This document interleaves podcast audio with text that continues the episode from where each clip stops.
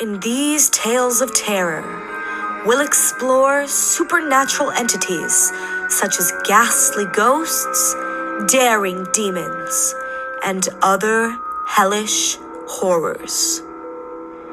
Be prepared for a bone chilling ride of shivers down your spine.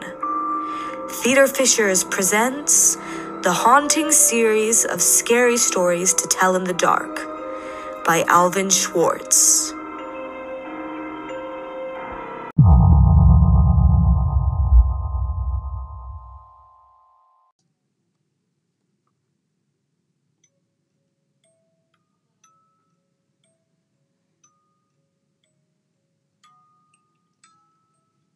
Ida always went to the seven o'clock Sunday morning service at her church. Usually she heard the clanging of the church bells while she was eating breakfast.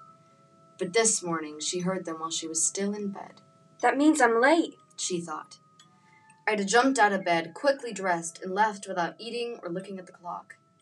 It was still dark outside, but it was usually dark this time of year. Ida was the only one out on the street. The only sound she heard were the clatter of her shoes on the pavement. Everybody must already be in church. she thought. Ida took a shortcut through the cemetery. Then she quietly slipped into the church and found a seat. The service had already begun. When she caught her breath, Ida looked around. The church was filled with people she had never seen before. But the woman next to her did look familiar. Ida smiled at her. It's Josephine Kerr. She thought. But she's dead. She died a month ago. Suddenly, Ida felt uneasy. She looked around again. As her eyes began to adjust to the dim light, Ida saw skeletons in suits and dresses. This is a service for the dead. Ida thought. Everybody here is dead. Except me. Ida noticed that some of them were staring at her. They looked angry, as if she had no business there. Josephine Kerr leaned toward her and whispered, Leave right after the benediction, if you care for your life. When the service came to an end, the minister gave his blessing. The Lord bless you and keep you. He said. The Lord make his face to shine upon you. Ida grabbed her coat and walked quickly toward the door. When she heard footsteps behind her, she glanced back. Several of the dead were coming toward her now. Others were getting up to join them. The Lord lift up his countenance to you. The minister went on. Ida was so frightened she began to run. Out the door she ran, with a pack of shrieking ghosts at her heels. Get out! One of them screamed. You don't belong here! Another one shouted and ripped her coat away. As Ida ran through the cemetery, a third grabbed the hat from her head. Don't come back. It screamed and shook its arm at her. By the time Ida had reached the street, the sun was already rising, and the dead had disappeared. Did this really happen? Ida asked herself. Or have I been dreaming?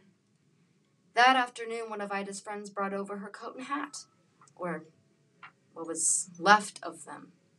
They had been found in the cemetery, torn to shreds.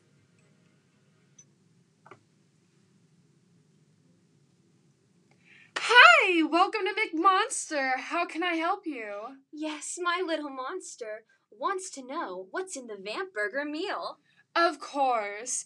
Each little monster gets a vamp burger with Frankenstein fries, chilling carrots, and a spooky slushy. Each meal also gets a monster friend.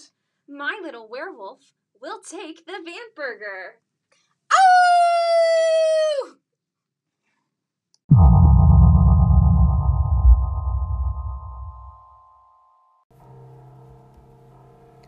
This Halloween, beware of the horrors that await. Watch out for dancing bones, inhuman footprints, eerie calls, or unwanted visitors. Check your car, check the woods, and always check behind you. We hope these scary stories to tell in the dark weren't too spooky, There's no need to be frightened. They're just stories. Or are they?